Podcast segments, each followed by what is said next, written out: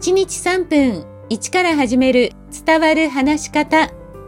こんにちは。フリーアナウンサー、話し方講師、キャリアコンサルタントの三島澄江です。番組をお聞きくださいましてありがとうございます。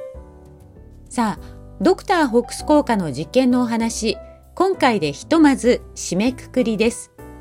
最後は見た目の印象が変わる、まあ、信頼度を高める前髪についてです。以前も前髪と額のお話をしましたが、今回少し違った視点でご紹介します。額は人相学でも知性や自信を表すと言われる場所です。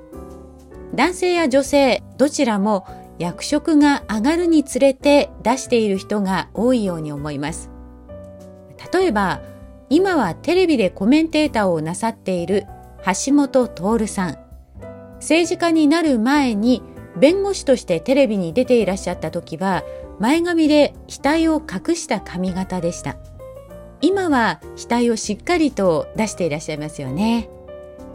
それからアメリカの女性の政治家と日本の女性の政治家の髪型を比べるとその違いもはっきりわかります。アメリカの場合、額をすべて出している人が多いんです。そして逆に日本の場合は額をこう出している人少ないんですね。例えば、まあ、野田聖子さんはほぼ額をすべて見せていらっしゃいますけれども高市早苗さんはほとんど額を見せていませんそれぞれに戦略があるんだと思いますが日本には男は度胸女は愛嬌というような、まあ、そんな価値観が根強くあるからではないかなと私は思っています。正直私自身も組織にいた頃を含めあまりこう強さを出すと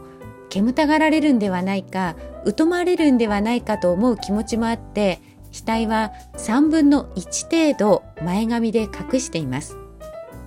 まあでも年齢とともに、まあ、そろそろ全部出してもいいかなって思えるようになってきましたけどね。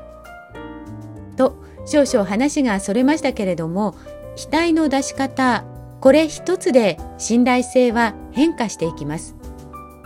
額を出しているというだけで自信や強さパワフルさなどが伝わってくるんです相手からの信頼を勝ち得たいと思う場合は額を出しておくというのは一つの方法です。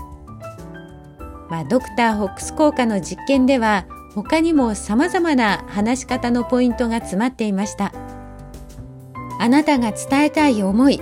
もし伝わらないなと感じている時は一度見た目と話し方の両方見直してみてはいかがでしょうか。